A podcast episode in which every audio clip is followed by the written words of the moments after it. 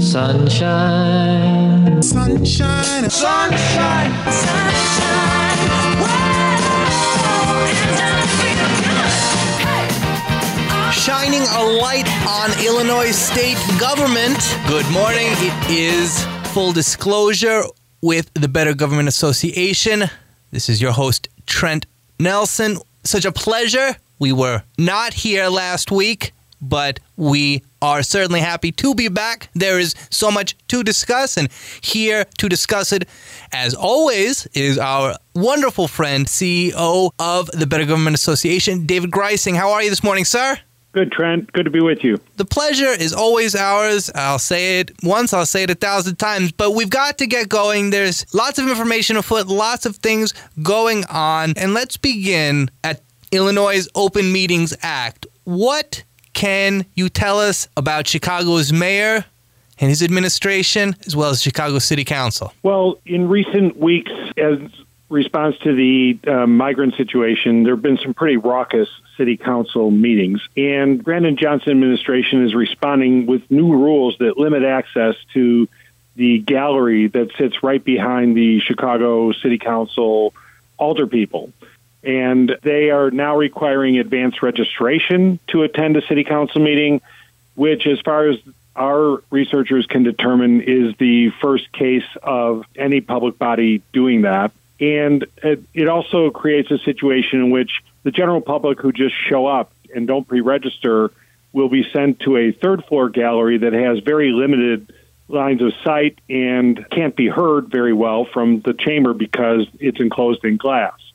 And we think that this effort by the city council to change rules without a public meeting and a public vote on the changes is a violation of the Open Meetings Act. And we've informed Mayor Brandon Johnson of that fact and are waiting to find out what sort of response, if any, uh, we get from the city administration certainly a potentially toxic situation. We certainly need our public institutions to function in those ways and to have to hear and, and take action from the community that they serve. Now, sir, on the topic of of immigration in Chicago as well, eh, we have to discuss Governor Pritzker's decision not to move forward with a temporary housing site that was being planned. What can you tell us about that? Well, what happened is that the city of Chicago conducted a study because the governor is offering up $65 million to support the effort to establish a temporary housing, uh, which really is a tented encampment for the migrants who are showing up in buses shipped from the Texas border.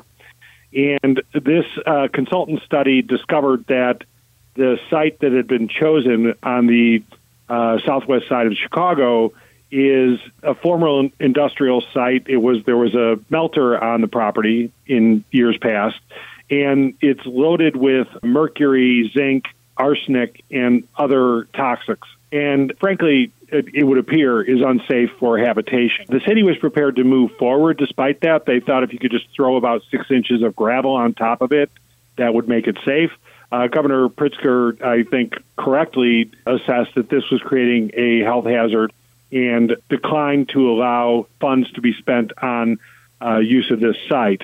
As an alternative, the city now is looking for options. The governor has opened up lines of communication to this Catholic Archdiocese, which has some vacant properties that might be suitable. There's another former CVS site that's being looked at. This is all about the state and city trying to coordinate their responses to the migrants being shipped up. More than 20,000 of them since uh, last August uh, have arrived, and the city is still scrambling as our cities across the state who also have received a few of these people. City is still scrambling to absorb these people and, and try to help them resettle in ways that are safe and healthy. There is so much nuance in the entire discussion concerning immigration. People come from other places and settling, and of course, it's important that people go to places where they can find fulfilling lives and, and work, and that takes so many micro functions to accomplish. So, we look forward to hearing how the state of Illinois deals with this very harried topic. Now, the Illinois State Police, they've launched a tip line so that the likes of the ComEd Four trial and the Mike Madigan trial might not be so grandiose in the future. What can you tell us about this innovation, sir? Well, the state police, which is not involved, so far as we know, in enforcement along the lines of some of the high profile public corruption cases that have come to light, is launching a, nevertheless, uh, trying to dip its toe into this problem with a tip line that residents of the state can use to alert the state police of any suspected wrongdoing, uh, steer, contracts being steered to friends in exchange for kickbacks, overbilling on contracts, embezzling money, personally benefiting from federal or state funded programs, wire fraud, money laundering. You name it, any sort of public corruption that people think they're observing, they can now inform the state police of this matter. Uh, oftentimes, people will go to federal authorities.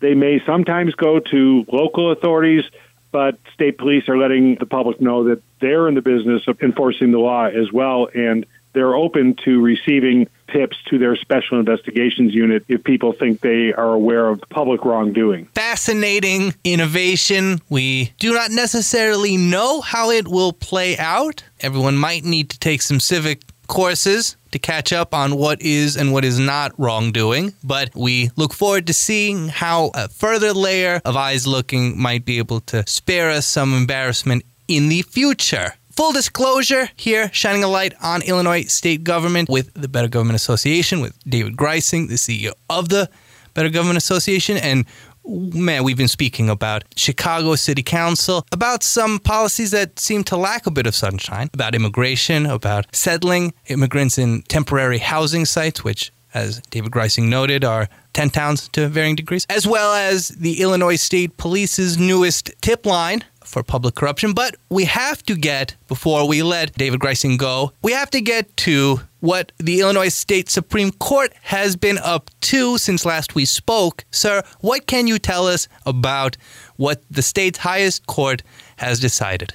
Well, there are two rulings of note. First of all, there was a denial of records requests from people who had sought to receive uh, federal firearm owners' ID cards from the state police and filed freedom of information requests in order to try to ascertain why their um, applications were rejected.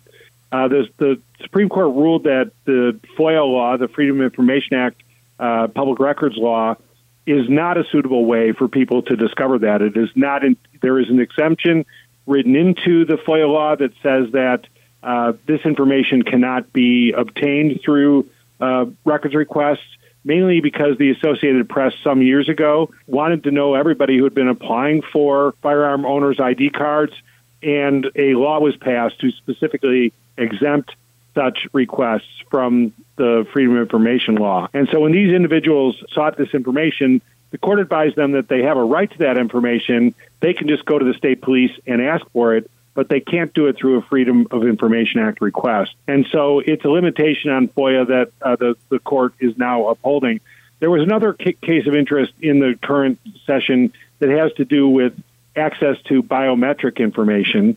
Illinois has the most aggressive biometric information privacy law, and it was determined by the Supreme Court that healthcare workers who must use their fingerprints in order to access things like medication that they need to dispense other materials, or even patient health information, that they must provide their fingerprints for that purpose.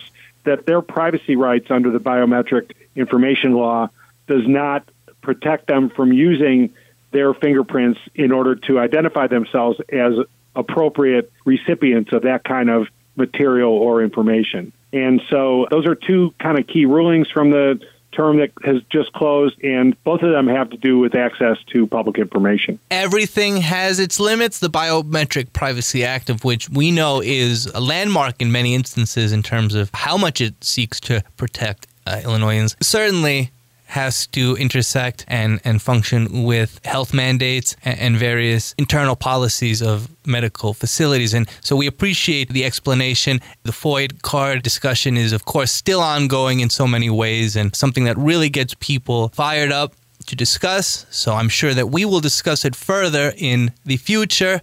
CEO of the Better Government Association, David Greising, thank you so much for joining us this morning. Great to be with you again, Trent, and look forward to talking to you again soon. Well, we look forward to it as well, sir. And, sir, before we let you go, would you mind uh, telling our audience where they can read some more of the great work that the Better Government Association gets into?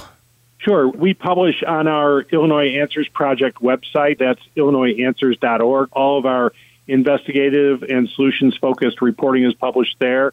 And then our policy materials, such as our letter to Mayor Johnson and our coverage of the we think abuses of the Open Meetings Act, that's on our BGA policy website, which is at bettergov.org. You heard it here first, folks. There are so many ways to learn, and David Greising is here to help us do just that. Again, sir, thank you. We'll speak to you soon. Thank you very much. Bye bye. shining a light on Illinois state government. This is full disclosure with the Better Government Association. This is your host, Trent Nelson, and keep on yearning for learning, and we'll speak to you next week.